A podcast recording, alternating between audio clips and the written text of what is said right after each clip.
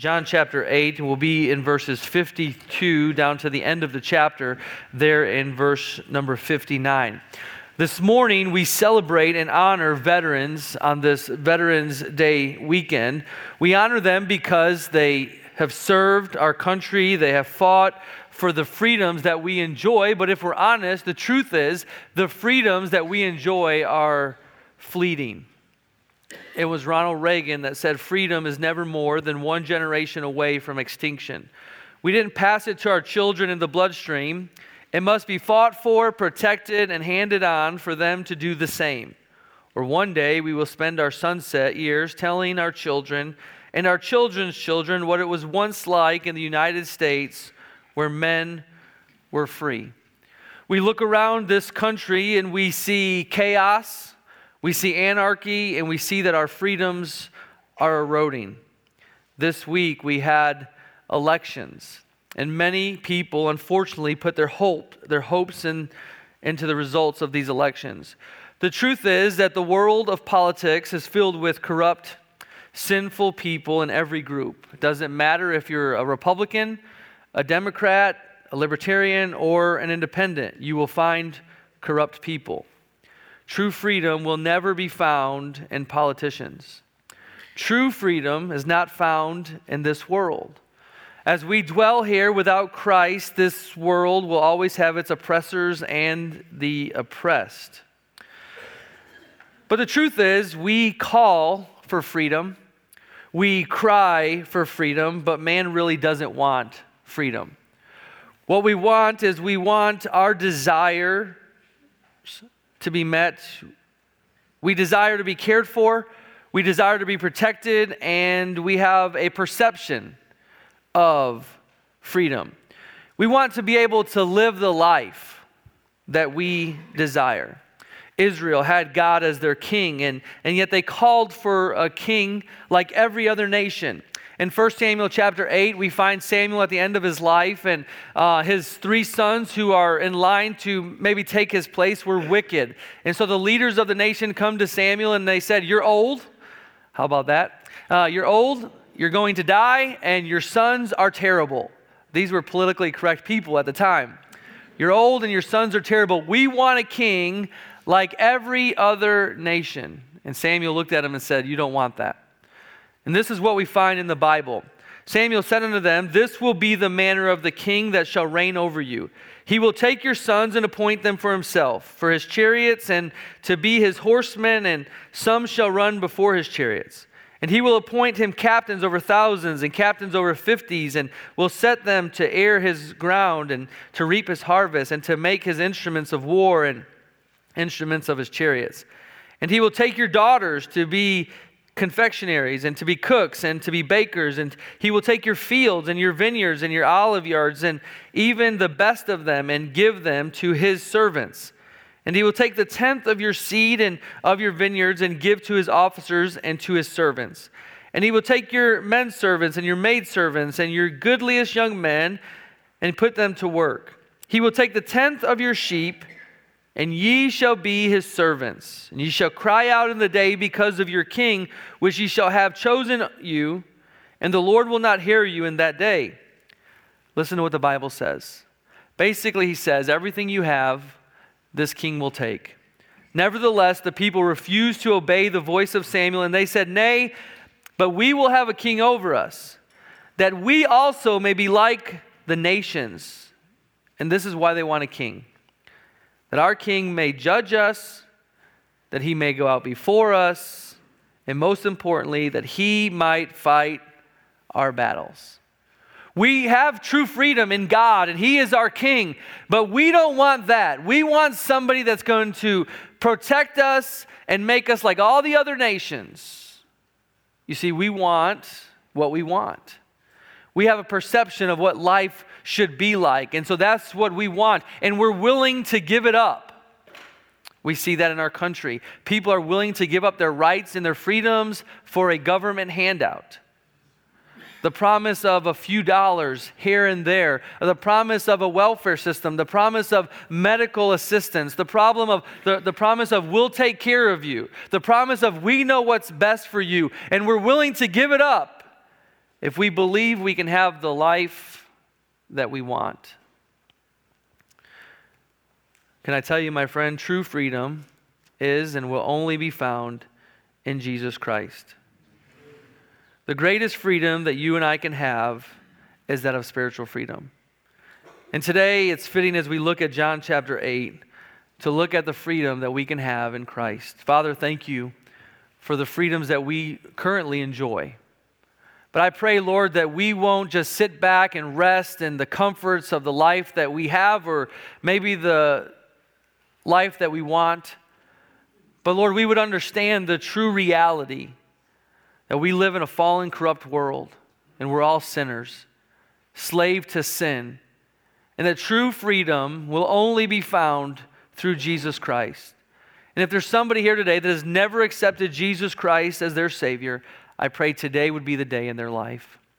In Jesus' name we pray. Amen. You know, one of the, one of the biggest struggles is to help people understand that they have a problem. We see that in our world today. They always say the first step to any problem is what? It's admitting it. Nobody wants to admit they have an alcohol problem. Nobody wants to admit they have a gambling problem. Nobody wants to admit that they have a pornography problem or a cigarette problem. I can, I can quit any time that I want. I'm okay. And this is where we find the, the nation of Israel here in John chapter 8. Jesus is there before them and he's having this conversation with them. And they're saying, and Jesus tells them, You are in bondage. But they don't want to admit it. They said, wait a minute here, buddy. We're, we're, we're of Abraham's seed. And so, the first thing I want you to see today is the bondage that you are in spiritually. Look at verse uh, number 34, back if you would with me, there in John chapter 8. Jesus answered them, Verily, verily, I say unto you, whosoever committeth sin is the servant of sin.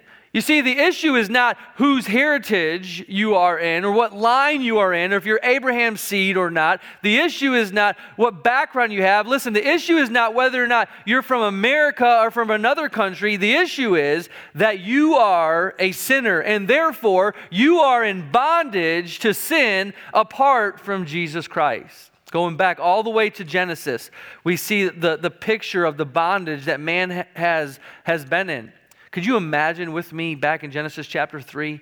How, or back in Genesis chapter 1, when God created man in his image and placed him into the garden and, and said, You have dominion over the garden, and how amazing it must have been as we see that on a day to day basis, Adam and Eve had the privilege to walk with God in a sinless world.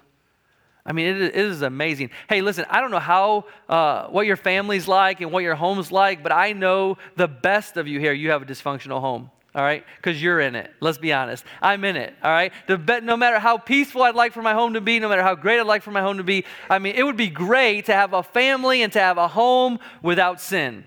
But that's not realistic. Imagine being there in the garden when Adam and Eve were there without, without sin.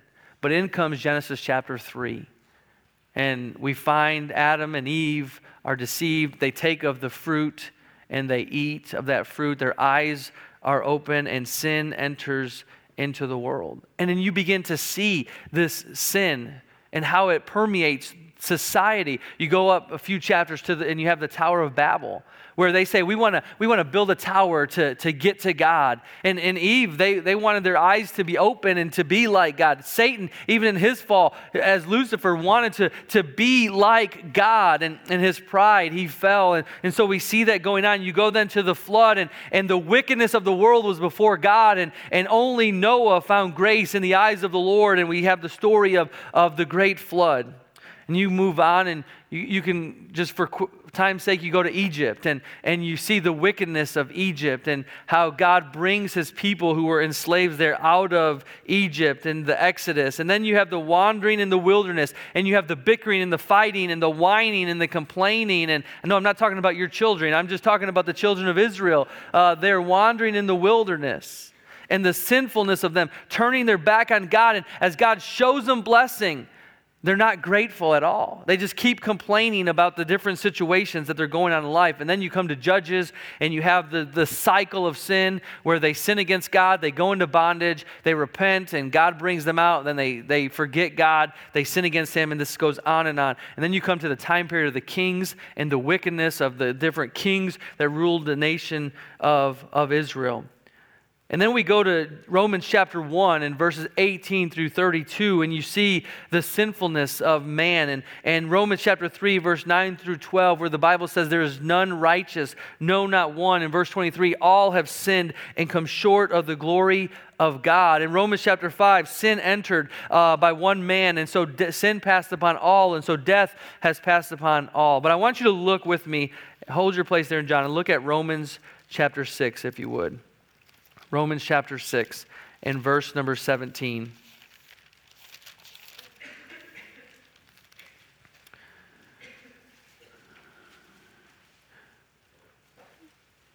Romans 6, verse 17. But God be thanked that ye were the servants of sin, but ye have obeyed from the heart that form of doctrine which was delivered unto you.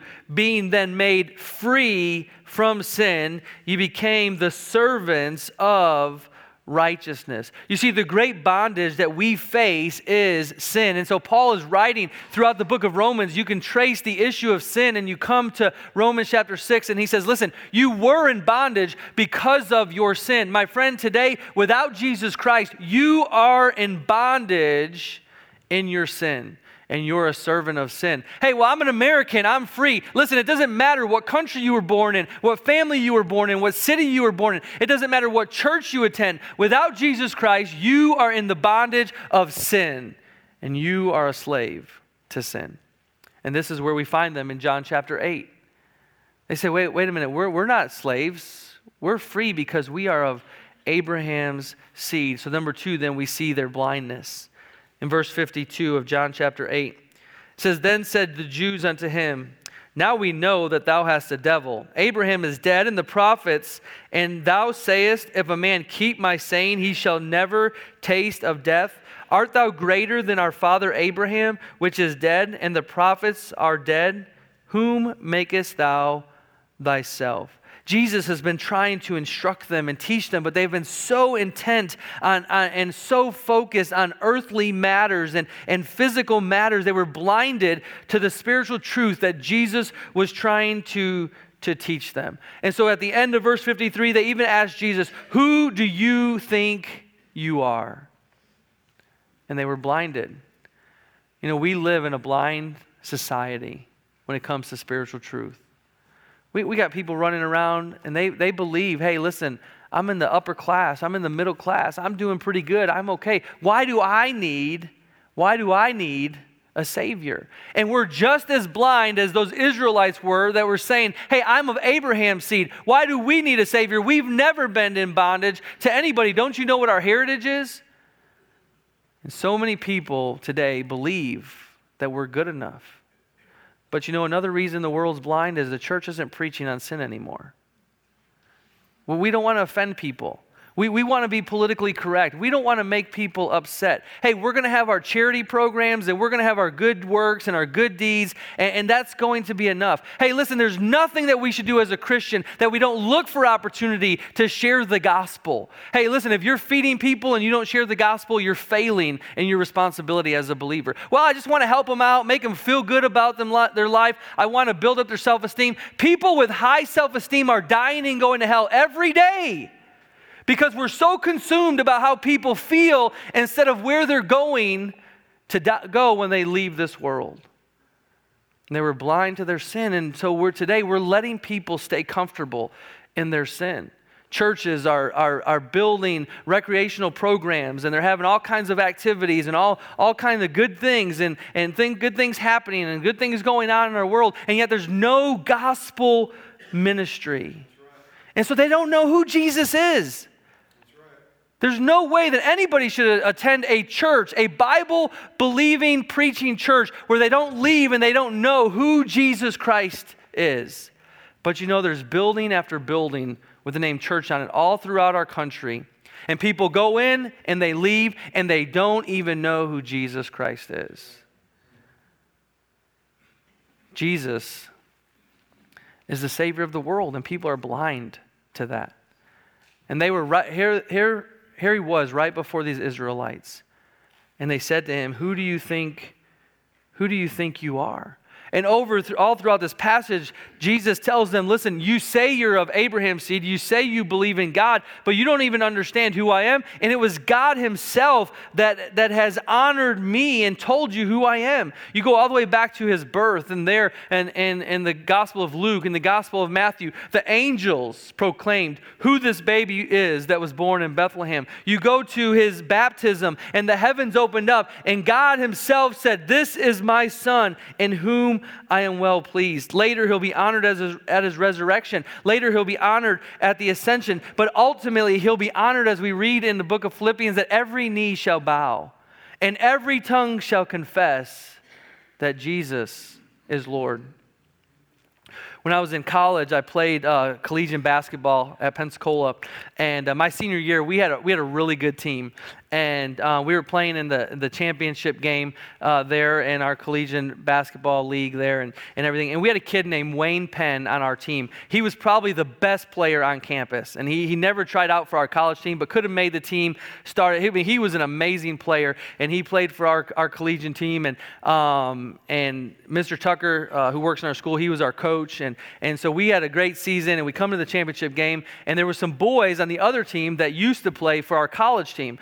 And, uh, and they were arrogant to say the least. And, um, you know, going into the game. And one of the boys um, from our, our collegian asked the other team and said, hey, what are you going to do about, about Wayne Penn?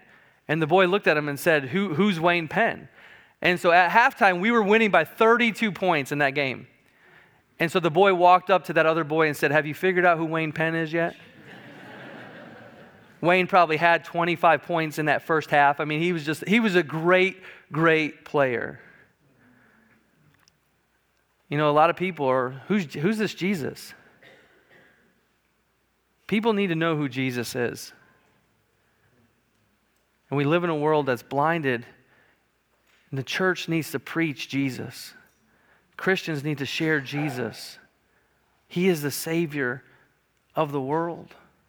And one day, everybody, every tongue is going to confess that Jesus is Lord. But many are going to stand before Jesus and he's going to say, Depart from me, for I never knew you.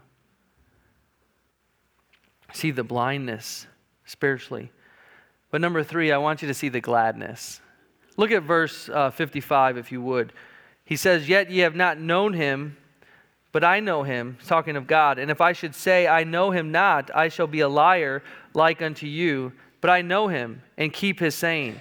And then notice what he tells them in verse 56 Your father Abraham, who you have been proclaiming and talking about your heritage and, and you're holding on to, your father Abraham rejoiced to see my day, and he saw it and was glad. Abraham believed God, and the Bible tells us it was counted unto him for righteousness. Abraham saw the day when Christ was coming, and Abraham was glad. Can I tell you today that gladness comes from true freedom, and that true freedom only comes from Jesus Christ? Now, I don't know all that went down and all that Abraham knew, but I believe that he knew the day of Jesus was coming. He knew that God was going to send his Messiah and that God was going to send a Savior. Going back to or excuse me, Genesis chapter 12, Remember, God told Abraham, hey, through you, I'm going to bless all the nations. And through your seed, and Jesus was the fulfillment of that. And so Jesus tells these, the, the seed of Abraham, these Israelites there, he says, Listen, your father Abraham, who you're claiming, he looked to my day. It wasn't about his works, and it wasn't about what he did, and it wasn't about who he was. It was about me. And Abraham was looking to me, and that's what made him glad. That's what changed the world. Gladness comes from true freedom. We think we know what we want until we get it. God had promised to bless all nations through Abraham. And listen to Galatians chapter 3, verse 28 and 29. There is neither Jew nor Greek, there is neither bond nor free, there is neither male nor female, for ye are all one in Christ Jesus. And if ye be Christ, then are ye Abraham's seed and heirs according to the promise. You see, what they lost sight of and they did not understand was in order to truly, spiritually be in Abraham's seed, you must first be Christ's. You must be in Christ. I love those words all throughout the New Testament in Christ, in Christ, in Christ. To be in Christ means that you received him as your Savior. That's what truly is going to bring gladness in life. Gladness comes from true freedom, spiritual freedom. Hey, listen, you could have all the, the blessings that this country has to offer, you can have all the wealth that this world has to offer. And, and listen, there are so many people that have material things and they're miserable in life. And you know, there are countless people that have very little to nothing, but they have Jesus Christ. And you look at their heart and life, they are glad and they are rejoicing and they are joyful people because they've figured it out. They figured it out. They figured out who Jesus is and why he came and what he did, and they received that gift of salvation. And that brought true gladness in their life. And then finally, number four, the last thing I want you to see from this passage is in verse 58. Jesus said unto them, Verily, verily, I say unto you, before Abraham was, I am. Now, in the verse pre- previous to that, Jesus told them uh, basically that I knew Abraham, and, and they said to him, You're not even 50 years old yet. You're not even 50 years old yet. How could you know? How could you see Abraham? And they didn't get the picture. So Jesus says to them, I am the great I am. Now, that I am is a claim to his deity, but it's also a claim to freedom. Remember back to the book of Exodus. And if you don't know that story, Israel was in bondage and, and they had been bonded in bondage for some 400 years. And, and God sent Moses to go and to lead them out of the, the land into the promised land. And Moses asked God, Why are they going to believe me? Who am I going to tell them sent me? And God said, Tell them, I am. I am. So, for the Israelites, not only is that statement a picture of God's deity, but it's also a picture of freedom.